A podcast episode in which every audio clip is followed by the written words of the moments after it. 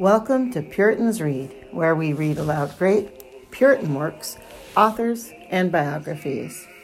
Today, episode 65 of The Christian's Daily Walk by Henry Scudder.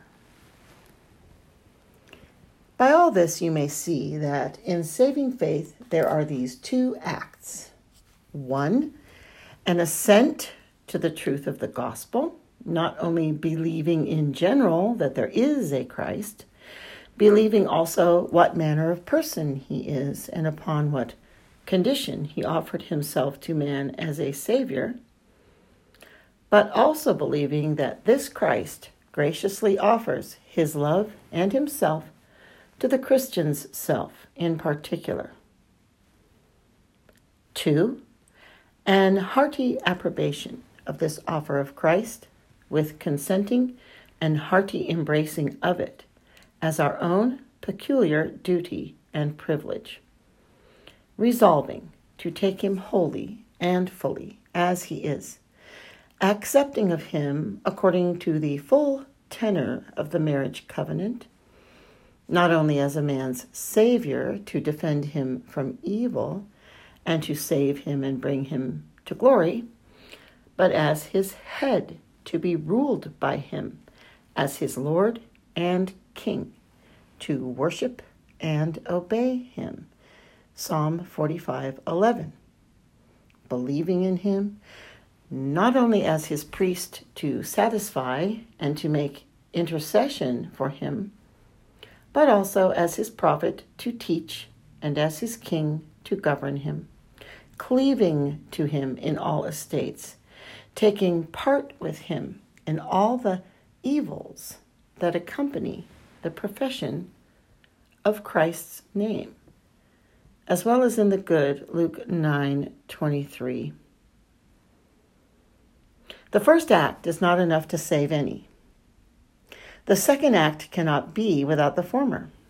Where both these are, there is a right receiving of the gospel. There is true faith. The principal matter lies in the consent and determination of the will in receiving of Christ, which that may, may be without exception no. 1. It must be with an advised and considerate will.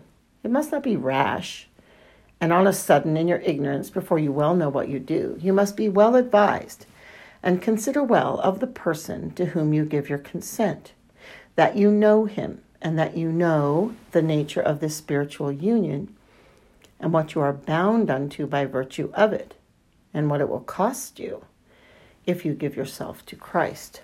Luke 14 28 and 31.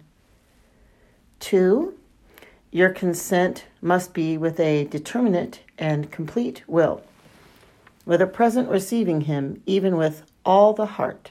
Acts 8 37. It must not be a faint consent in an indifferency whether you consent or no. It must not be in a purpose that you will receive him hereafter, but you must give your hand and heart to him for the present, else it is no match. 3. Your consent must be with a free and ready will.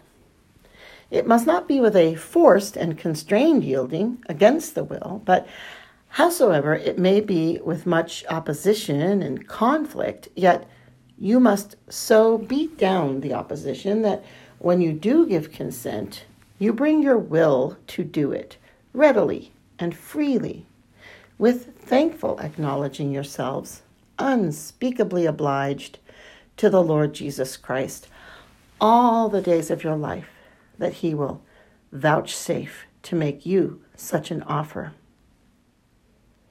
When consent is rash, faint, and forced, this will not hold any long time, but when your consent is advised, full, and free, out of true love to Christ as well as for your own benefit. The knot of marriage between Christ and you is knit so fast that all the lusts of the flesh, all the allurements of the world, and all the powers of hell shall not be able to break it. By this which has been said concerning the nature of faith, many who thought they had faith may see that yet they have none. For they only believe in general that there is a Christ and a Savior who offers grace and salvation to mankind, and hereupon they presume. This general faith is needful, but that is not enough. It must be a persuasion of God's offer of Christ to a man in particular, that the will in particular may be induced to consent. There must likewise be that particular consent of will and accepting of Christ upon such terms as he is offered. They that receive Christ aright enter into the marriage covenant, resolving to forsake all others and obey him, and to take up his cross, and to endure all hardships with him and for him as shame, disgrace, poverty, hatred in the world, and all manner of reproach. This they consent to and resolve upon for the present and from this time forward for the whole time of their life, which things may many neither did nor intended to do when they gave their names to Christ. They only received him as their Jesus, one by whom they hoped to be saved and honored, expecting that he should endow them with a fair jointure of heaven. But they did not receive him as their Lord. In doing thus, they erred in the essentials of marriage, for they erred in the person, taking an idol Christ for the true Christ. They erred in the form of marriage. They took him not for the present, nor absolutely for better, for worse, as we say, in sickness and health, in good report and ill report, in persecution and in peace, forsaking all other, never to part, no, not at death. Wherefore Christ does not own those foolish virgins when they would enter the bride chamber, but saith, I know you not, Matthew 25 12, because there was no true consent on their part. They had no faith, and their contract or marriage with Christ was only in speech but was never legal or consummated. By this which has been said, others who have faith indeed may know they have it, namely, if they so believe the covenant of grace established in Christ, that with all their hearts they accept of him and it, so that they sincerely desire and purpose to stand to it on their parts as they are able, and rest on it so far as it concerns Christ to fulfill it. For this is faith. Unto this, some fearful souls will reply If we have no faith, except to an assent unto the truth, we do also receive Christ offered with a deliberate, entire, and free consent, to rest on Him, to be ruled by Him, and to take part with him in all conditions. Then we doubt that we have no faith because we so hardly brought ourselves to consent and find ourselves so weak in our consent and have been so unfaithful in keeping promise with Christ. Truth, fullness, and firmness of consent of the will to receive Christ may stand with many doubtings and with much weakness and sense of difficulty in bringing the heart to consent. For so long as there is a law in your members warring against the law of your mind, you can never do as you would. Romans 7:23. If you can bring your hearts to will to consent and obey, in spite of all oppositions, this argues hearty and full consent and a true faith, Isaiah 119. Nay, if you can bring the heart but to desire to receive Christ and to enter into covenant with God, made mutually between God and you in Christ, and that it may stand according to the offer which he makes unto you in his word, even this argues a true and firm consent and makes up the match between Christ and you.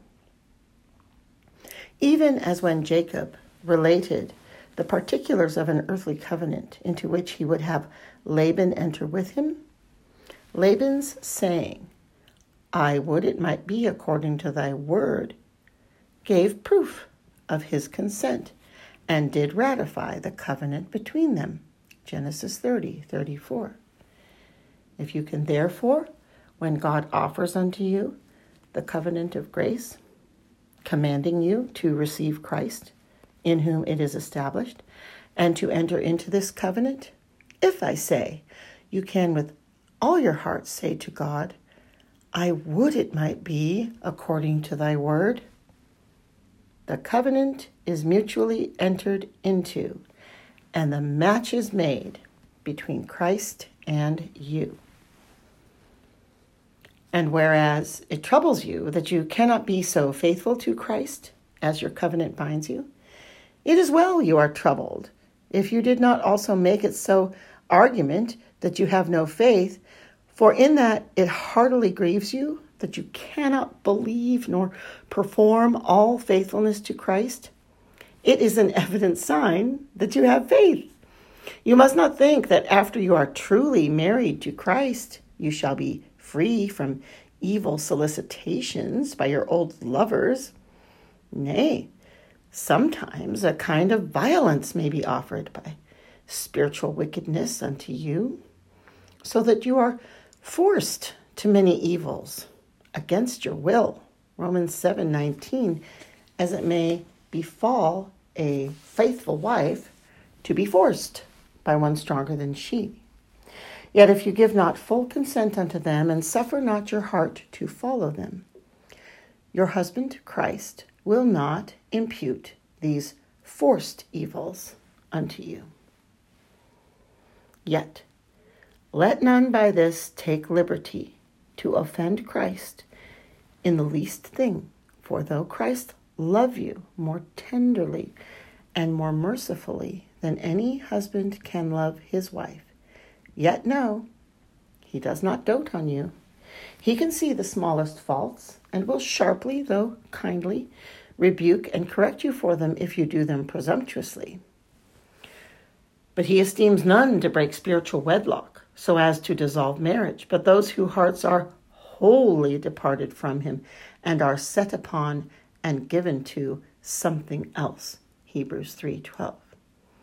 If you thus look into the nature of faith. I speak to a soul troubled for sin. You may know and feel that you have it.